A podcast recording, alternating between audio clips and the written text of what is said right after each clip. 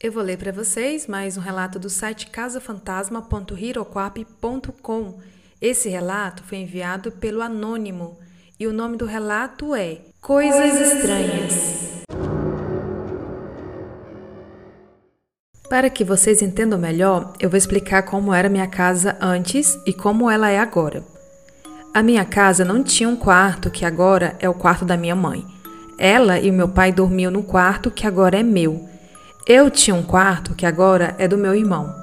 Agora sim, vamos para a história. Quando eu dormia no meu antigo quarto, minha mãe colocou um quadro de Jesus e outro de Maria e Jesus para me proteger. Eu sempre demorei muito para dormir, por isso sempre escutei coisas estranhas na casa e sempre que eu olhava para o quadro de Jesus para tentar me acalmar, o quadro parecia rir e me olhar com ar de deboche. E durante a noite, o quadro ficava diferente, parecia um monstro e não um homem. Como eu tinha medo dos quadros, pedi para minha mãe tirá-los do quarto e, por um bom tempo, eu me vi livre dos barulhos estranhos e das imagens que apareciam neles. Minha tia morreu quando eu tinha nove anos e eu, minha avó e o filho da minha tia víamos o seu vulto na janela que ficava para a parte dos fundos da casa, que era cheia de árvores e muito assustadora. Parecia que algo me perseguia. Como minha mãe e meu pai trabalhavam fora, eu ficava na casa da minha avó com os meus primos, até que, uma certa vez, eu fui para a rua com os amigos e senti que, perto do portão, algo me olhava.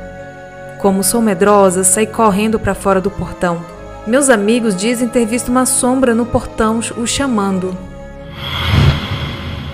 Passou um tempo e todo dia a mesma sensação de alguém me olhar. Minha mãe fez um quarto novo para ela e eu fiquei com seu quarto antigo, só que eu passei a ter pesadelos com coisas parecendo cachorros na janela que ficava entreaberta. Minha mãe falava que era para ventilar o quarto.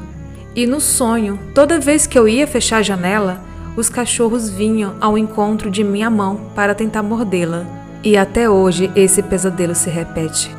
Uma certa vez, quando estava dormindo, senti que algo estava em cima de mim. Sentia um peso sobre as cobertas, tentava me mexer e não conseguia. Então, finalmente me virei e bati com a perna na janela e, para meu espanto, havia uma sombra lá. Uma semana se passou e eu já tinha esquecido o ocorrido, até que uma outra vez sinto algo pesado e não consigo me mexer. Tentei gritar, mas como tinha medo, fingi que estava dormindo. Lentamente, minhas cobertas foram sendo puxadas para o chão. Eu as segurei e as puxei de volta. Gritei por meus pais e eles vieram, mas não tinha mais nada lá. Um mês depois, pedi para minha avó, ela é evangélica e diz ser batizada pelo Espírito Santo. Pedi para ela benzer o meu quarto, mas ainda escuto sussurros e barulhos vindo da minha janela. Pode não parecer assustador para você que lê, mas você não gostaria de ficar no meu lugar.